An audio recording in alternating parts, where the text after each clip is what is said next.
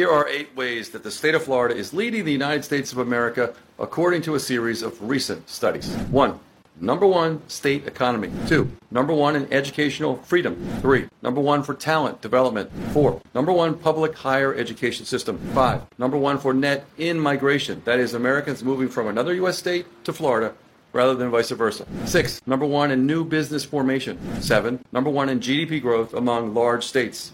And eight, number one in entrepreneurship. I'm Joseph Bovino, U.S. Immigration, Business, and Trademark Attorney based in Miami and serving clients worldwide. Use the link in my bio to schedule a consultation if you need legal assistance immigrating to or establishing a new business in the free state of Florida. And follow for more. Shortcast Club